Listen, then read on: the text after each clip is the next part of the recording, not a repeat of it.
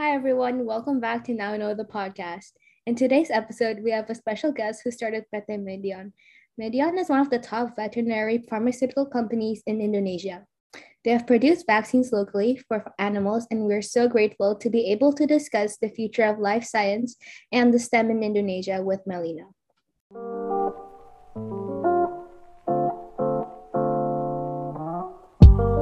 Okay. Um, hi. Uh, I guess to start off, could you introduce yourself and maybe give a little bit of background? Okay, my name is Melina. My last name is Jonas, so it's Melina Jonas.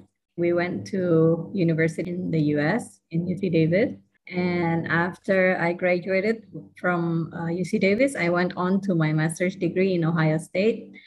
Then I worked, it's a family business called uh, Medion until today. well, um, to start off, maybe could you tell us about the research you've done and maybe like the one you think is most interesting and how did you even think of that? Okay. Uh, the research i have done since i'm a microbiologist most of the things i work with is uh, viruses bacteria and our field is in the veterinary field and more specific is in chickens uh, i make vaccines for avian influenza uh, disease and i think it's very interesting because i can find the virus and do characterization, see the genetics, and then design a vaccine and test it on the animal right away, see if it works. So that's what I like about dealing with animals and the disease. Oh, okay. We actually had like this research opportunity too at school, but what do you think are the different opportunities for someone who graduates with biotech or microbiology majors in Indonesia? In Indonesia, okay. Since uh, we are not as strong in research as other countries, but Indonesia is very uh, rich in agricultural uh, field. We have a lot of um, different plants, and then we have biodiversity. We have a lot of rainforest, and I think for microbiology or biotech, we can dig deeper into what we have. We call it the um, yeah, more about biodiversity, different micro, different microbes that you can work with, maybe in the hot spring or in the forest. It's quite interesting to find new, uh, new bacteria that's can be used for uh, something else. Yeah. Yeah, that helps people learning in Indonesia to like be more aware of the nature here in Indonesia. It like helps them to study better. But do you think like go to a STEM major, do you need to take master degrees? Uh, yes, it, it's very uh, interesting field. And I think we have to have more people going into the field because that's the basic uh, things that we have to find out. We have to learn more. And if you ask, do we do you need to take a master's degree? I think so because in undergraduate you might learn the the uh, overall the big picture of the study, but then after you you learn about it and then maybe you do some research in one of the areas, then you want to find out more about specific studies. Then you definitely need to go into a master's and you you have your own research and make your own thesis. Yeah. Oh, yeah. I guess research is really important, especially in Indonesia, because um, the research here isn't as developed, I think. So, what do you think is the future of like life science research in Indonesia? Because, like you said, it seems like we're lagging behind. Mm, if we look into Indonesia, I have no expectation that we do the upstream research. Upstream is more into the real basic, basic research.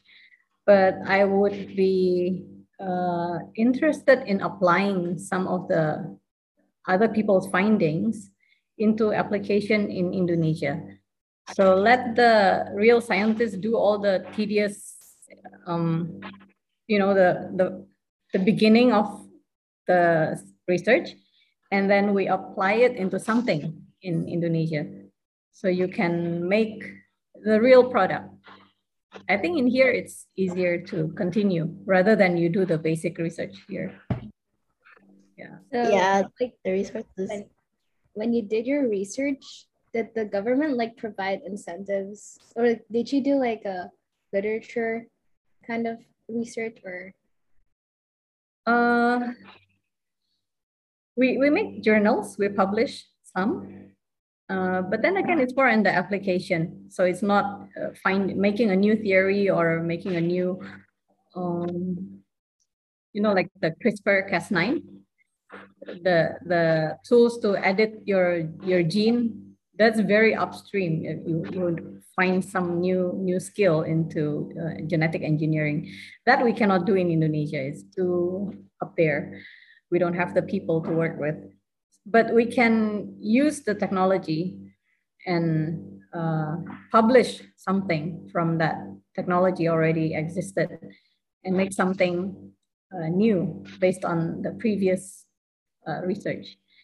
And the government, more or less, they will help you uh, a little bit. You can do collaboration with them.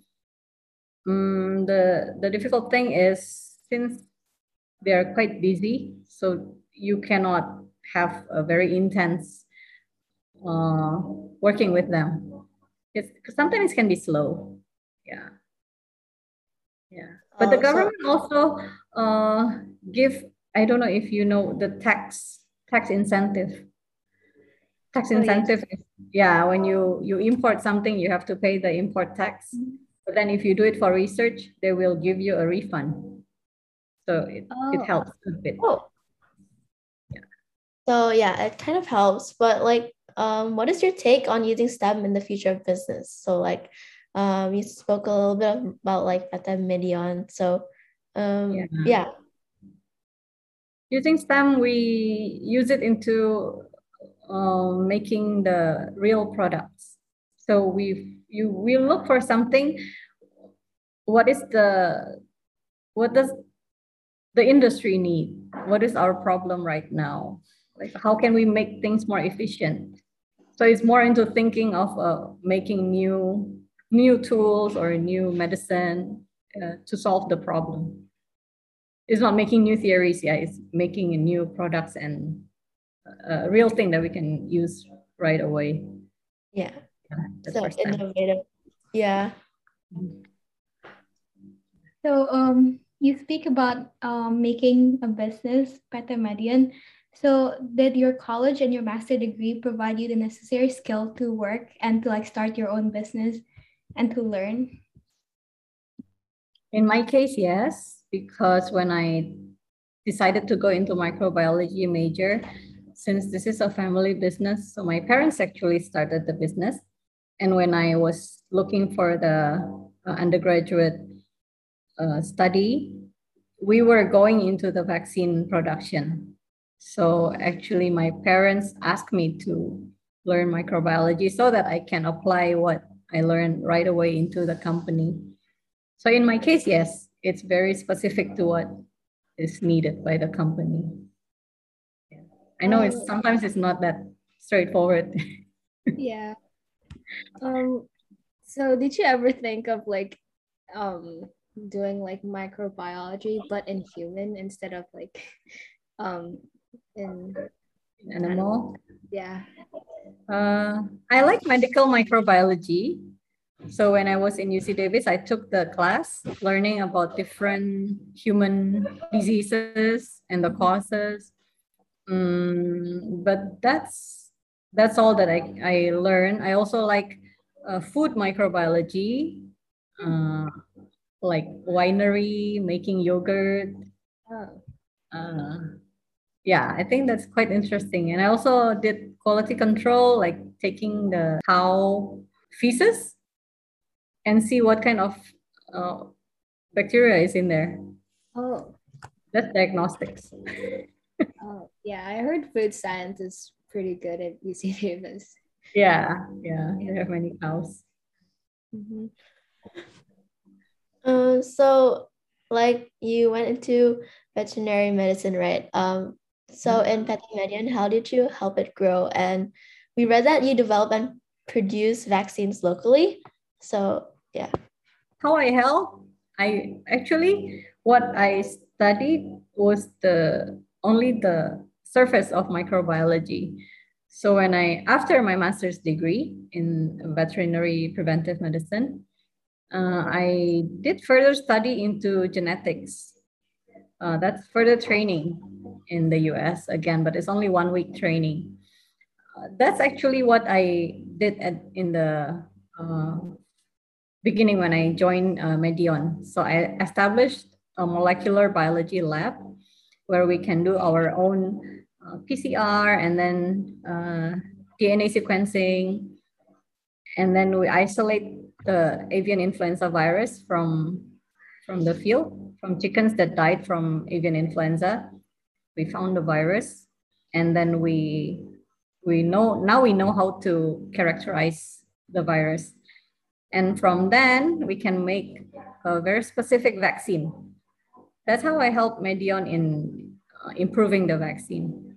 I find the local uh, virus and find out what they are see how they have mutated.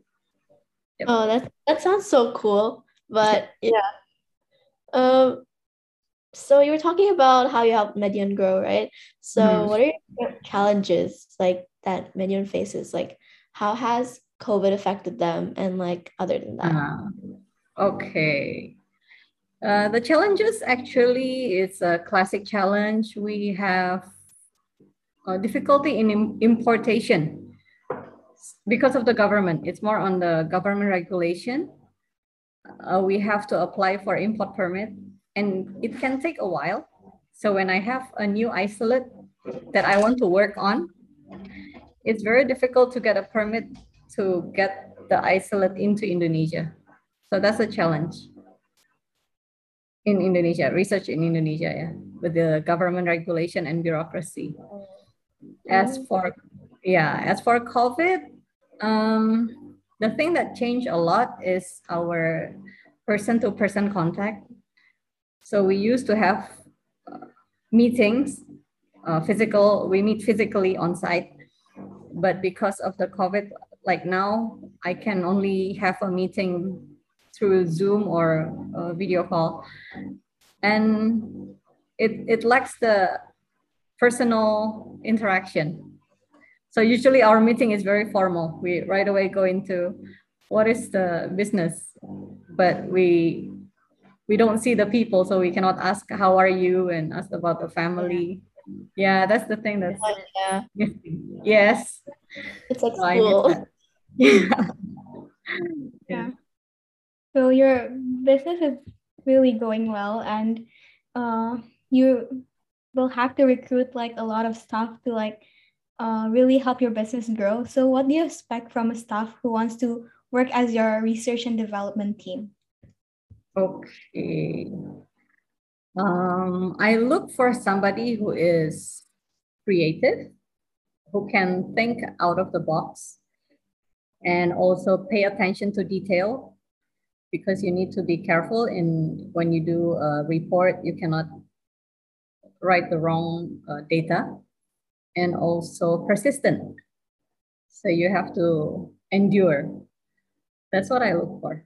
And then now uh, we need to have more people with good English uh, capability because we work a lot with researchers around the world. And Indonesia is actually quite difficult to have someone with good English. I think you guys are okay.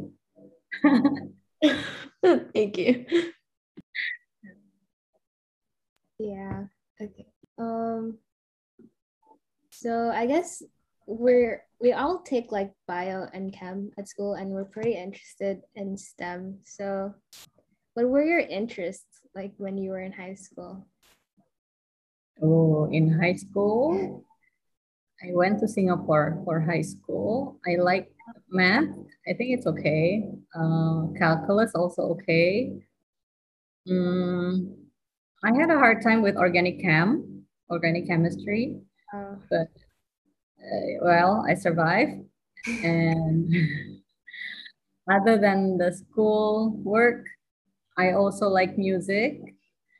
Hmm. Uh, and I like cooking. Oh. So yeah. Did you take like A levels and O levels? I took O levels only. Oh. Yeah.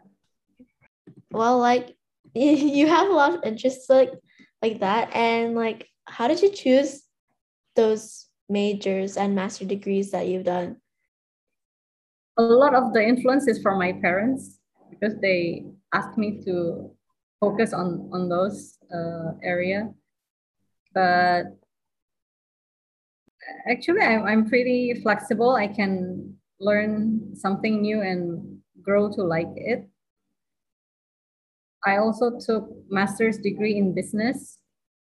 I learned about uh, finance, accounting, but I find that I don't I don't really like it. Not it's it's just okay. I can do it, but not really like it. Yeah, like a lot of people like are like interested in like that, but like they're good at this, but like they're interested in that, you know. So yes. yeah. I think it's okay. You cannot just focus on one thing because when I'm I'm tired with work and I can go join a choir and sing, it helps, you know. So you don't have to work all the time. You need to have a hobby too to keep it balanced. So I think it's okay. Just yeah, do as much as you want. yeah. Um, so you talked about a lot of your passion and what do you like to do. So was it really hard to major in STEM majors in university? Uh, no, I don't think so. I don't think it's difficult. And who you work with is also important. If you go into uh, university, and I think it's quite straightforward. You just take classes and learn. But then when you take masters, then you have your own uh, research. The key is to find the right um, professor to help you. And then if he or she has a good research, then you can just continue and work with whatever has been done. I think it's it's not very difficult. Okay. Um, I guess the last question we have is like, what is your advice to like us or like high school students who are trying to do, or who are trying to decide what they want to do in the future? Okay. Uh, you have to be exposed a lot and learn a lot if you can go into industry like going into some factories do a visit and see what they do and just find out what yeah just yeah. see what is out there mm. and then you read a lot yeah and then you you know what's happening in the world and oh, yeah. see if you're interested and then the second thing is you have to know yourself uh, see your personality because you cannot be somebody else right you just have to know how are you how, what are you uh, like are you a very creative person or are you very persistent? If you are not you don't like sudden changes then you don't have to force yourself to you know creating something new all the time. Being consistent is also good. You have you have capability to uh, comply, then you can do something like quality assurance, quality control, where that steady person is also needed. So it's not always R&D is the best. No, it's, we also need somebody who is persistent and pay attention to details to keep things going, you know?